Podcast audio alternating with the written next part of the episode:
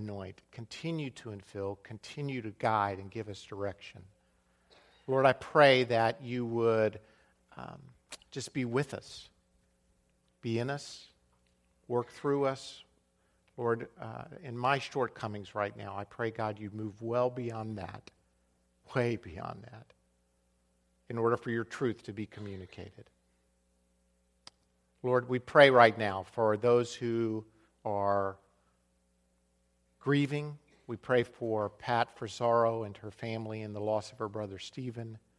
Uh, Lord, we pray for those who are sick, those who are struggling, those who need direction. I pray that today, today, we would, we would know that we can have confidence in your promises in spite of circumstances. Thank you, Lord. In Jesus' name, amen and amen. Well, greetings, everyone. Uh, take your Bibles. Hey, for those of you who prayed for me last weekend, uh, Carrie before you leave, uh, I just want to thank a couple of people. Um, for all of those who prayed for me, um, Kathy had sent out this email and to pray for me and Nate during different hours, and uh, then she worked me up a card which had all your names on it and the hours you were praying for me. And so I want to say thank you for praying for me and helping my dreams come true last week. I know for some of you, you're like, that ain't a dream, that's a nightmare, uh, what you did last week, but thank you. And I especially want to thank a couple of people in our church. You know, it takes a village to get a pastor through an Ironman. And um, I want to thank the Hackney family. Rob uh, loaned me his bike, he loaned me his wetsuit. Uh, Rob, I, I, needed a shirt that said this race was sponsored by Dr. Rob Hackney because half of what, almost every time I was doing something, it was with Rob's equipment. And uh, they, um, they helped me in my swimming and how to learn to swim. Did you see my swim time, Rob? I smoked it uh, last week.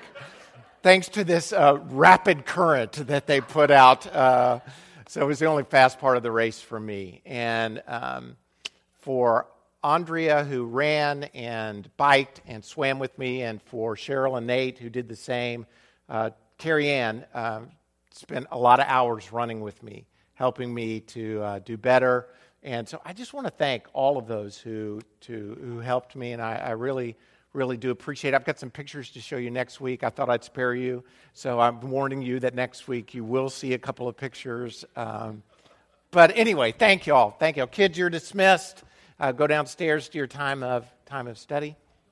I should thank my wife particularly for uh, letting me do this. Um, yeah. I told you a couple of weeks, once money got involved, man, she was kicking myself out of the door to go train. So, um, anyway. Hebrews chapter 6. Hebrews chapter 6, verses 13 through 20.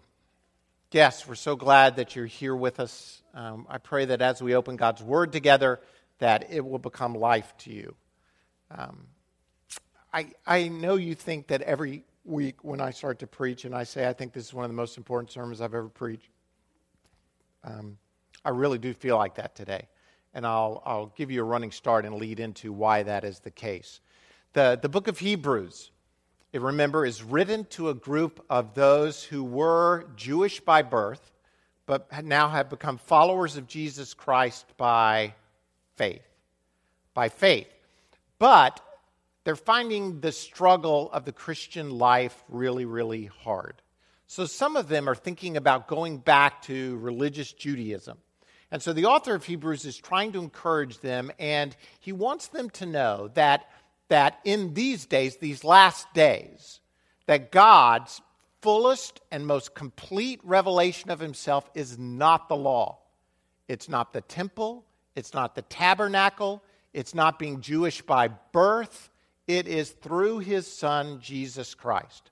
Not only is Jesus the fullest revelation of who God is, it is his final revelation. There is no other word about who God is that is going to come to mankind because once you've got the fullest, why would you need another? The fullest and final revelation of himself is through Jesus Christ. So, what are you going to go back to? You've got God's complete revelation found in the person of Jesus Christ, there's nothing to go back to except a religious tradition that will bring you no life. He says, as a result of that, therefore, because Jesus is these things, have confidence to hold on. Fix your eyes on Jesus. Therefore, have the confidence to enter the rest that God has always intended for you to have. Not rest in the sense of sleep, but peace, joy, the presence of God. Therefore, have confidence to draw near to God. God is not far off. We can draw near to Him.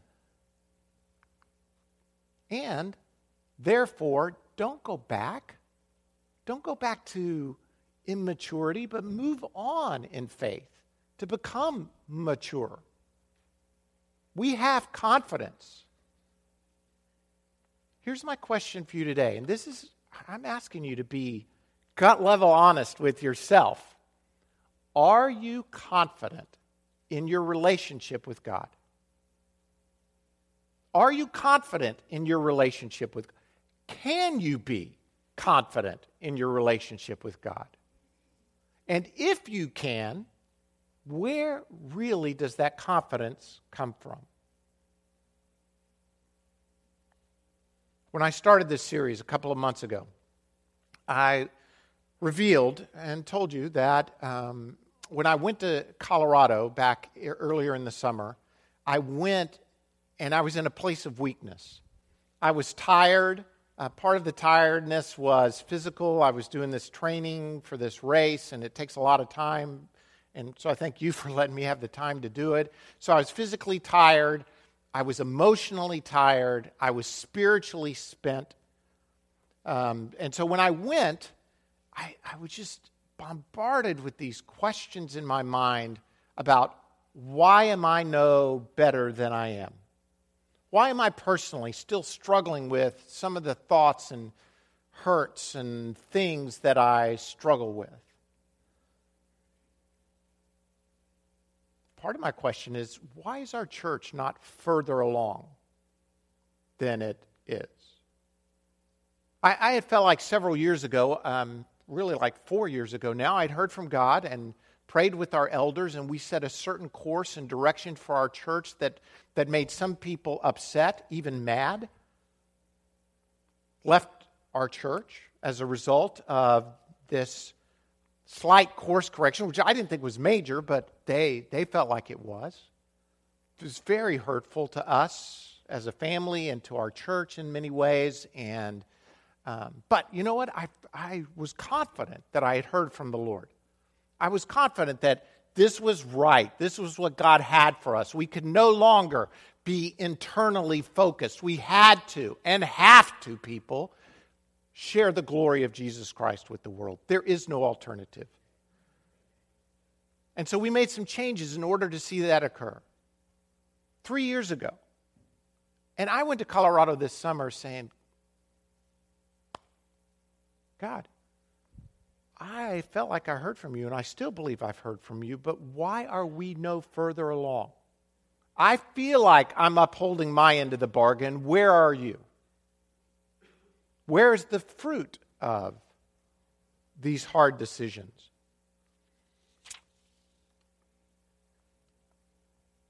I mean, I knew in, that, in my head the answers. You know, I knew intellectually, but emotionally, spiritually, really, I was beginning to struggle with God, can I hear from you? Where is my confidence in you?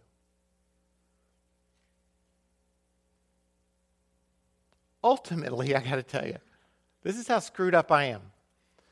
Ultimately, I was bothered by things that I knew shouldn't bother me, and yet they did. Have you ever been there? Where you, you know these things shouldn't bother you, but yet they do. And then you get beat up for being bothered by the things that shouldn't bother you. In praying and seeking after God that week, it was this passage that I was drawn to.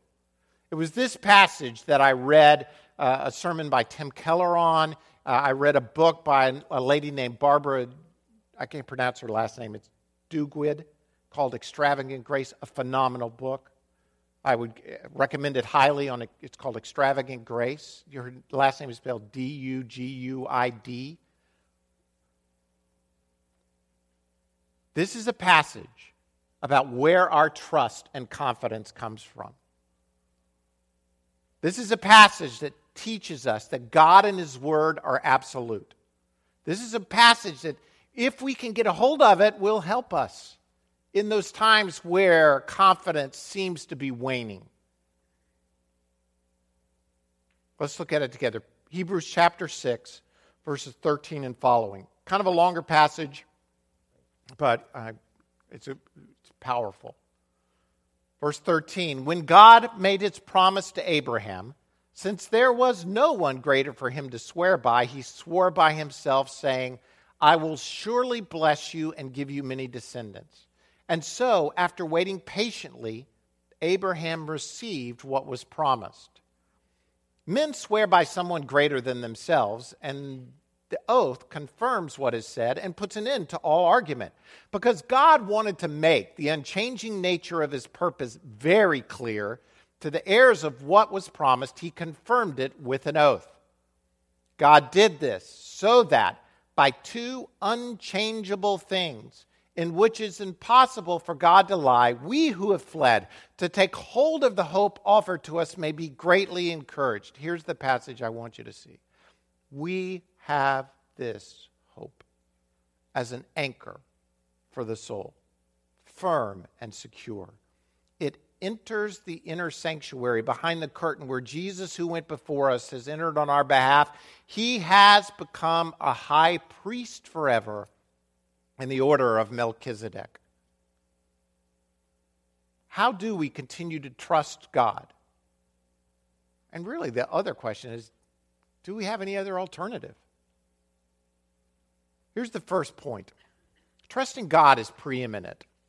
Trusting God is preeminent. We have this hope as an anchor for the soul, firm and secure. We need an anchor and Jesus Christ is that anchor for our soul. My dad loves to fish. I mean, he loves to fish. There are a lot of different ways you can fish. You know, you can fish from the shore, you can fish on a dock, you can cast a net, you can wade out into the water, or you can, you can fish from a boat. When I was young, uh, my dad and his dad took me fishing.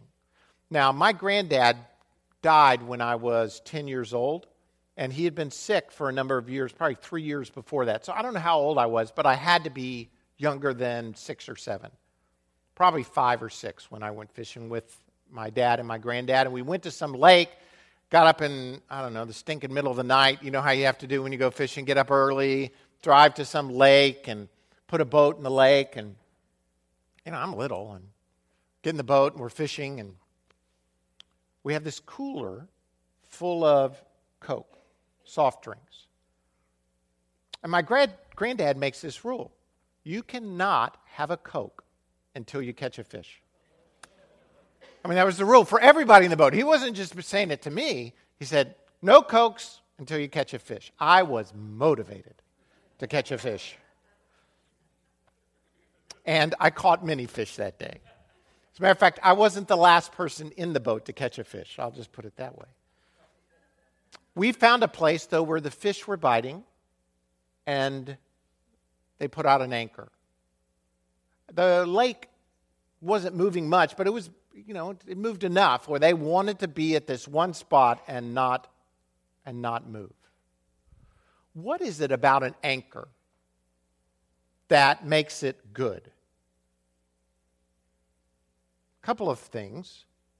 First, for an anchor to be good, it has to be attached to you. I've heard, well, not heard, I've seen. I went fishing in the ocean one time. We cast out an anchor. Um, the guy who was captain of the boat, uh, it was a small little boat. We'd gone out to fish. He said to one of my friends, throw the anchor overboard. Well, he forgot to tell him, tie the anchor to the boat and then throw it overboard. Fortunately, we were only in about 20 feet of water, so we all went diving to get the anchor, the anchor back. For the anchor to be effective, it's got to be attached to you. You can't break the bond between you and the anchor. Second, the anchor has to go places that you can't go. We don't need, think about this, you don't need the anchor to just go in the water. You're already in the water. You're in the water, in the boat, or the anchor's got to go to the bottom. It's got to find the rocks, the bottom, so that it can attach securely so that you don't you don't move. There's got to be something permanent and the anchor's going where you can't go. Spiritually, you need an anchor for your soul. Jesus is the anchor for our soul. We are attached to him. And he goes places we we can't go. But as a result, we are, we are held secure.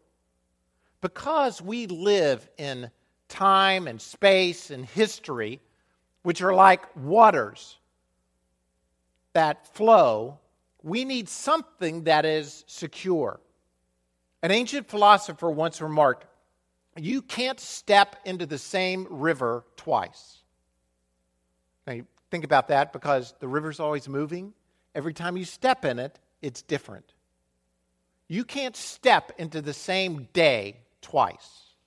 Circumstances are changing, life is changing. As I get older, and I am getting older as my body tells me after things like last week, life is moving fast. Kathy mentioned Jared's getting married in a couple of weeks, and I was looking through some photos. We're putting together, you know, a photo presentation, and kind of for the rehearsal dinner, and I was just stunned how fast life has moved. I looked on stage today, today. Outside of Adrian, every one of those people on the stage was either a child or not born when this church started. I mean, David, Jared, I mean, they were in nursery together when the church started. Jesse, Josiah, they weren't even on the earth yet. Micah, may, I don't know if he was born when your family first started coming. I think he had just been born. Well, now they're leading us in worship. Life is moving. I praise God. We're raising up a new generation of worship leaders. Amen. But life is moving fast.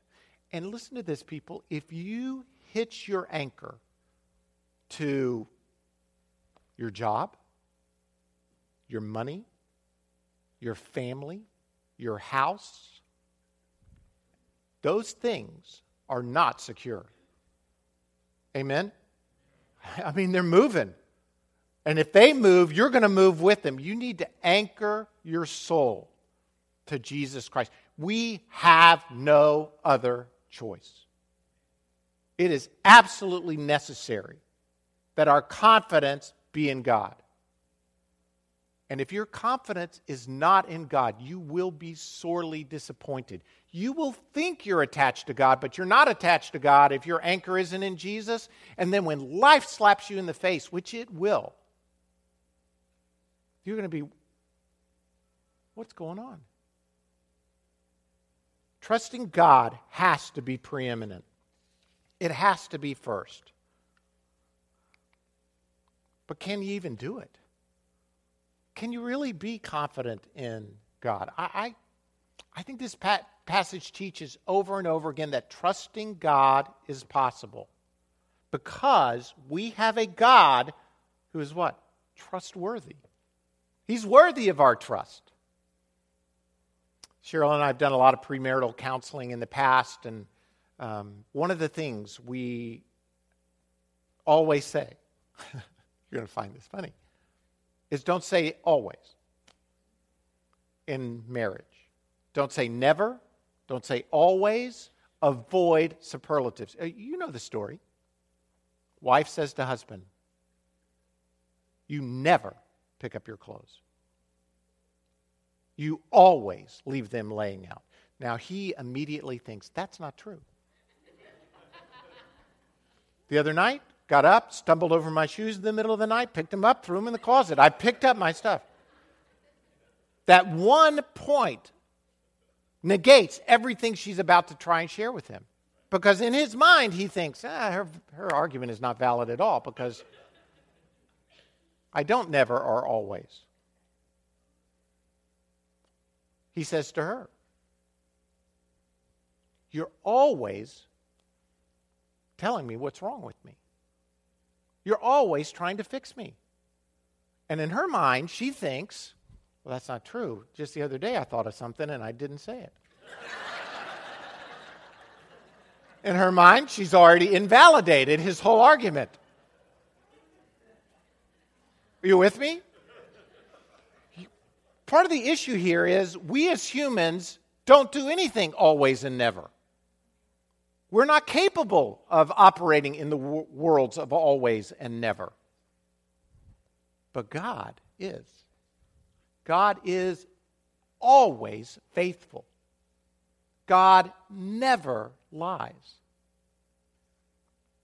God is trustworthy because He's the only one whom we can put our trust in who is able to fulfill every single one of His promises. All of them. All of God's promises, the Bible says, are yes and amen. You know, I can promise my children I'm going to take them somewhere. I promise you. Tomorrow, I'm going to take you to the ball game. But you know what? There are things out of my control about tomorrow. The weather, whether I'll be alive or not. I mean, really. I can't fulfill my. I know I got kind of dark in the humor there, but, um, but it's the truth. There are things out of my control. That means my promises have a certain condition upon them. They're not always yes and amen. But God, who controls everything, his promises are always true. In verse 13, it says, When God made his promise to Abraham, since there was no one greater for him to swear by, he swore by himself, saying, I will surely bless you and give you many descendants. And so, after waiting patiently, Abraham received what was promised. The author of Hebrews uses the incredible account of Abraham as an example for the trustworthiness of God and his promises. Now, you know the story, let me if you've been in church very long, you know the story about Abraham. Abraham, raised in a pagan nation, pagan gods all around him. His father worshiped pagan gods. He hears a word from God If you'll follow after me, go after me, just go. I'll show you a land. I'll give you this land, and I will make you the father of a great nation. You're going to have incredible descendants, many, like as many as stars in the sky. We got a problem when God promises Abraham, Abraham's 75, his wife is 65, and they have no children. None. And yet God promises him that he's going to make them, him, the father of a great nation. In Genesis 15, there's this incredibly remarkable account, and I'm going to just summarize it for you quickly. In in those days, they didn't have contracts, and they did something that was even more powerful than a contract. They took an oath or made a covenant with each other. So let's say TV and I are going to make a covenant together. We're going to promise. TV's going to promise to do something. I'm going to promise to do something. But this is more than just a promise like we know promises. This is a promise like a binding contract. And to seal the contract, we're going to we're going to kill an animal. I know it sounds a little gory, but this is the way it was done. We're going to kill an animal, and we're going to sacrifice its blood, and we're going to, in fact, divide the animal into two parts. And then he's going to walk between the animal, and I'm going to walk between the parts of the animal. And we're basically saying, May it be to me as this animal if I don't fulfill my end of this covenant. Could we not use some more I mean, that, I, don't want to say promises like that today. Promises are meaningless in our society. I promise you if a, that I'll do this if a cloud doesn't roll in tomorrow. I promise that I'll do this if a better football game isn't on. I promise to do this if I don't get a better. I mean, we are always contingency promising in our head. Not you. some people you know. God does this remarkable thing. He says to Abraham, Get an animal, kill it, divide it in two. God didn't need to do this, but he does it. He gets Abraham to divide this animal in two, and then his presence goes between the animal.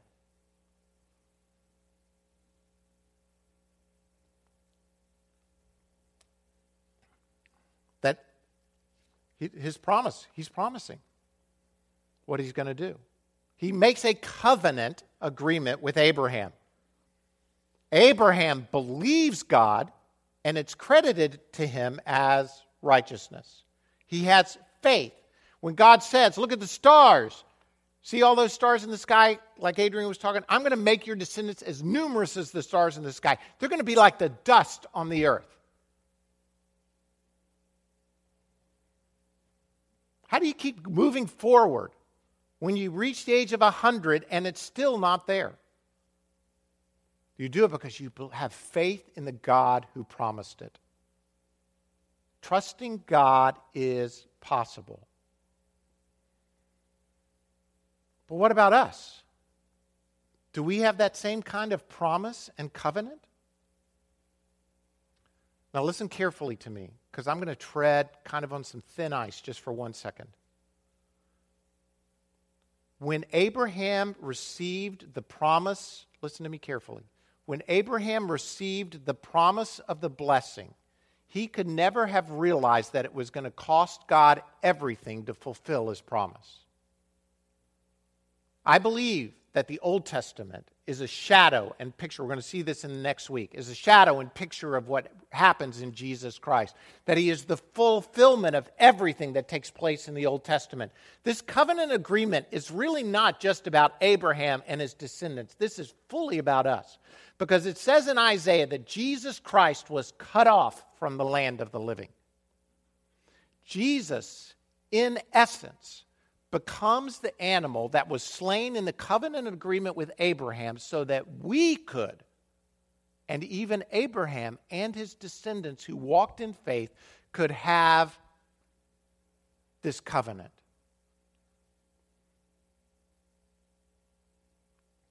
The new covenant that we walk in is the covenant of Jesus. And as a result, we receive the promises and blessings that were given to Abraham. When God said to Abraham, Look at the stars and look at the dust, he was not talking about the physical descendants of Abraham. He was talking about all the people who would walk in faith as a result. I don't want to get delayed here very much. Paul says clearly in Romans that Israel was never physical Israel. Israel has always been spiritual Israel, those who walk in faith just as Abraham did. Abraham and his physical descendants, not all of those Paul says, were really Israel. Only the ones who walked in faith with God are the ones who received the promise of the blessing. We have been grafted into that same line. Because of Jesus Christ, the Gentiles, we've been, it's like a tree. Spiritual Israel are those who have faith in Jesus Christ and, what excuse me, faith in God before Jesus. And then Jesus comes, and we as Gentiles are grafted into this great tree. We are, we are the descendants of Abraham. Galatians 3:26 says it like this. You are all sons of God through faith in Christ Jesus. For all of you who are baptized into Christ Jesus have clothed yourselves with Christ. There's neither Jew nor Greek nor slave nor free, male nor female, for you are all one in Christ Jesus. If you belong to Christ, then what? Then you are Abraham's seed and heirs according to the promise. This promise that was given to Abraham, that the author of Hebrews is using, is for us. We are the recipients of the blessing and presence of God. This is great news, people. This is great news, and it goes beyond anything theologically that we limit ourselves to about who are the people of God. We are the descendants of it. We are the people of God. Trusting God is totally possible because Christ was cut off from the land of the living.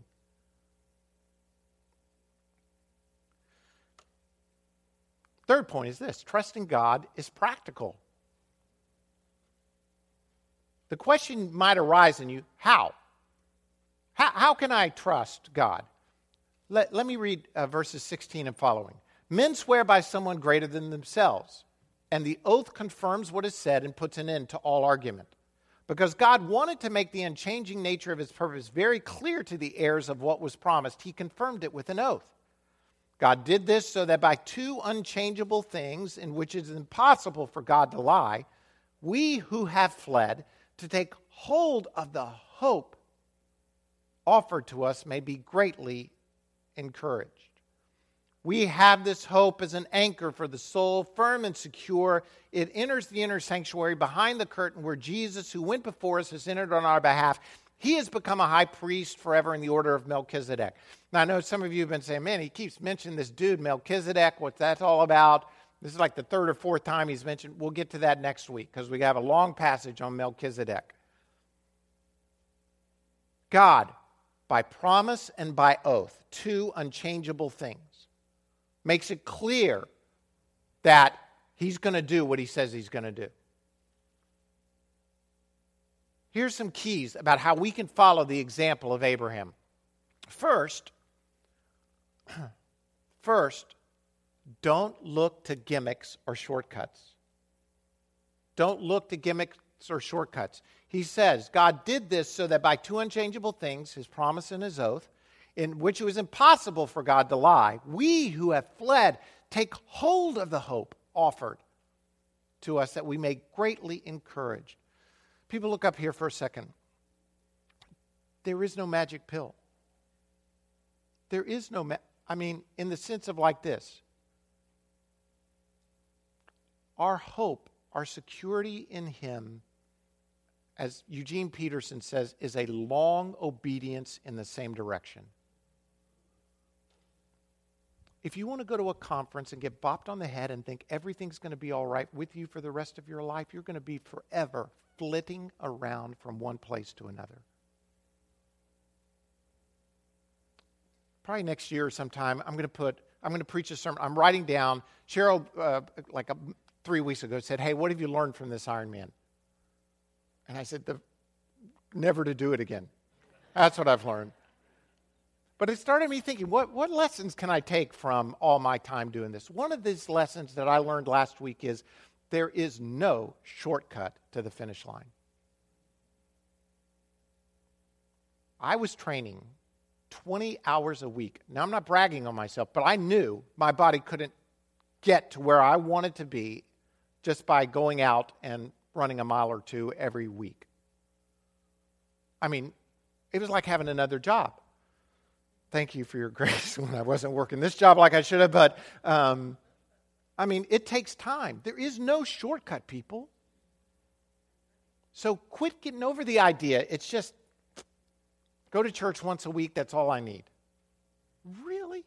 As Dottie says, really? No, there is no shortcut. This is a day by day, moment by moment, trusting in God for every single aspect of your life. Here's what I realized when I was by myself in Colorado the places where I was struggling were the places that I was depending on you or me or someone else rather than trusting in God. Now, if you'd asked me before that, do you trust God? Yes, I trust God. Look at me. I'm a pastor, I'm a godly man. I trust God. You know what? It is an ugly thing when you get exposed to the places in your heart where you really don't trust God. And to realize there is no shortcut here. It's when I place, when you place your anchor in something else that your trust is going to falter. God won't allow it. He'll move that thing on purpose. I think. just my opinion, to snatch you out of it.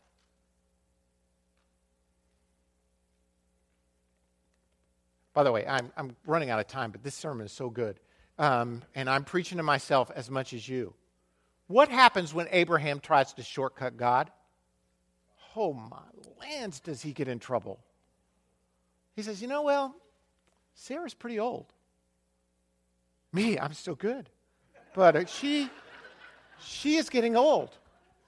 There's a loophole here where I can take Sarah's slave girl, have sex with her, she can get pregnant, and then we can adopt this child as our own.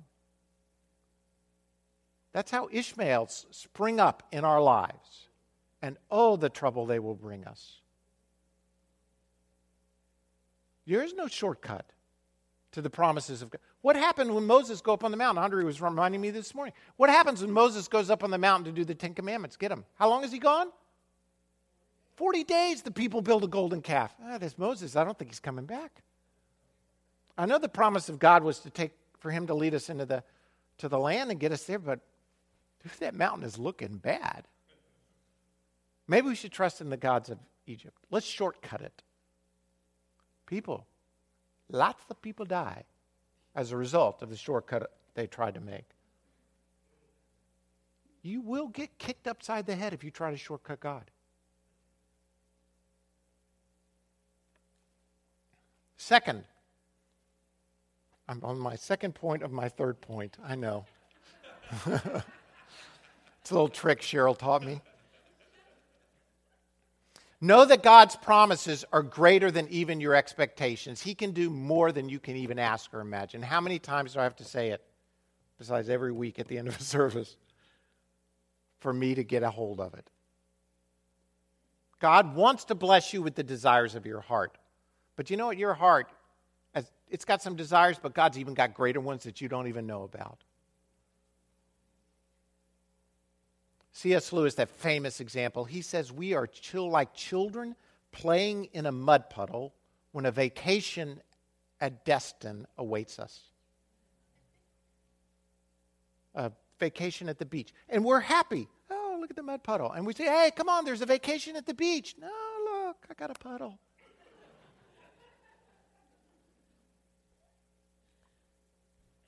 He's saying, get out of your puddle. Go to the beach. God's got more than you can even imagine. But you got to trust. You got to trust that God's greatness is greater than your mud puddle.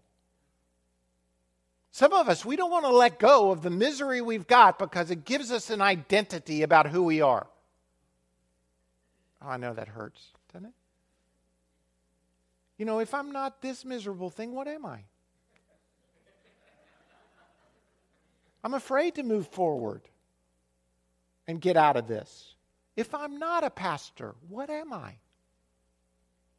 If I'm not a coach, if I'm not a mother, if I'm not a homeschooling mother, if I'm not a, then what am I? People, you are greater than that. That is not who you are. You are the righteousness of God in Christ Jesus. You are everything He's ordained for you to become in life, in death, in everything. We're more than conquerors. But it's to get there, we got to look up. We got to quit looking down. And believe and trust that God's got greatness for us, individually and corporately. Finally, and I mean that, finally, we got to keep doing what God tells us to do. In grace, we have to continue to do what He's told us to do. In Romans 4, a fantastic passage where Paul is going to use Abraham as an example of faith. He says, Against all hope, Abraham believed in hope. What does that mean? Well, the promise of God was made to Abraham when he was still called Abram and is 75, and that looked pretty hopeless. That the 65 year old woman he was, he was married to was going to have a baby. He gets to 100. You do the math. How old's Sarah now? Thank you. Y'all are, I don't know. X equals 5. Sarah's 90, still no children. Now, without getting overly graphic here, if Abraham's going to have a baby with Sarah, you know where babies come from. Right? He's got to keep sleeping with his wife. And who knows? He's 100, she's 90. He goes to her in the night. Hey, baby, tonight could be the night. this could be it. We could have a child. I mean, really, against all hope. Abraham, in hope, believed, and we've talked about faith in the past. Faith is belief plus yourself. He had to keep doing what was necessary in order to have a baby. Some of you never thought about that before, did you? It means in obedience, he walked out God's plan for his life. When do you make another plan? When, when do you when do you quit? I mean, 25 years and a, no help here. Her womb was as good as dead, it says in Romans 4. Look, you keep doing what God has told you to do until God tells you something else to do. How long? Till He tells you something else to do. In obedience, keep walking it out in faith. People, is this not so stinking hard? I mean, really, it is hard to put one foot in front of the other and keep moving when you don't want to keep moving forward any farther. And you're wondering, am I even on the right road? Trust God. Believe Him at His word to move forward doing what He's told you to do. Trusting God it is necessary in our lives. It's, pre, it's got to be preeminent. It's got to be number one. We trust God no matter what. Trusting God is possible because God can fulfill all of his promises. And he's proved it to us in Jesus Christ because Jesus Christ is the fulfillment, the covenantal fulfillment of the promise first given to Abraham. He can fulfill all his promises. They are yes and amen. And third, Trusting God is practical. It allows you to accomplish what God has called you to accomplish. When we come to the Lord's Supper, communion, we, this is the, I believe this is theologically foundational. We are reminding ourselves of the promises of God. Whenever you come to the table of the Lord, you're taking this bread and this cup and you're saying, Jesus Christ was the animal that was cut off, he was slain for the forgiveness of my sins. I have forgiveness of sins. The promise of God is that I am the righteousness of God in Christ Jesus. When I take this bread and this cup, I believe. The promise to restore relationship with Himself is fulfilled through Jesus. The promise that Christ is with us, we take it in because he fills us, and the promise is fulfilled in our lives. The promise that He's going to come again. We are reminded of the promises of God when we come to the table of the Lord. This is not just some religious ritual we go through. It should be for us a time when, like Abraham, could keep looking back. I remember when God's presence passed between those two animals. What gave Abraham the courage to keep moving forward. I remember when God, His presence passed, when He told me I could look up at the stars and look at the dirt, and I believe. Therefore, I'm going to keep moving forward. When you come to the table of the Lord, this is a time where you say, I, I believe. I trust God. His word, His promises are yes and amen. People, let's remember and trust in the promises of God. I'm going to pray for us, and then we're going to come to the table of the Lord. And then we're going to pray for one another. You may be here today and, and you, you, need, you need God for healing in your life. I believe the presence of God is here to heal. You may need direction. Maybe you've been trusting in the promises of God and you're discouraged. You would just like someone to pray with you to say, I, I need a fresh infusion, infusion of encouragement. Whatever your struggle may be, I want to tell you trust in God with all your heart. Do not lean on your uh, own understanding. In all your ways, acknowledge Him, and He will direct your path. Stand up with me if you would. Lord, we thank you this morning for your promises and that all your promises are yes and amen. And we pray, Lord, that today your presence would be here among us, filling us, empowering us, directing us. God, I know that there are people here today who are struggling. They're struggling with their health. They're struggling with direction. They're struggling with where are you in the middle of all of this, oh God? And I pray that today, that as they come to the table of the Lord, as they receive the bread and the cup, that the promises of God would come alive for them again today. That they would remind themselves that this is about a God who is trustworthy. This is about Jesus who is an anchor for our souls. Lord, we thank you and we bless you and we praise you. Jesus, meet us here this morning at your table, in your presence. Meet us here.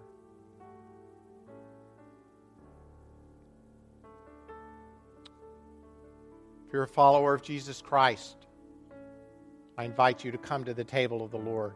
The middle sections will come down the middle aisle, outside sections down the outside aisle. Take the bread and the cup, take it back to your place, and we're going to receive it together in just a moment. Come to the table of the Lord.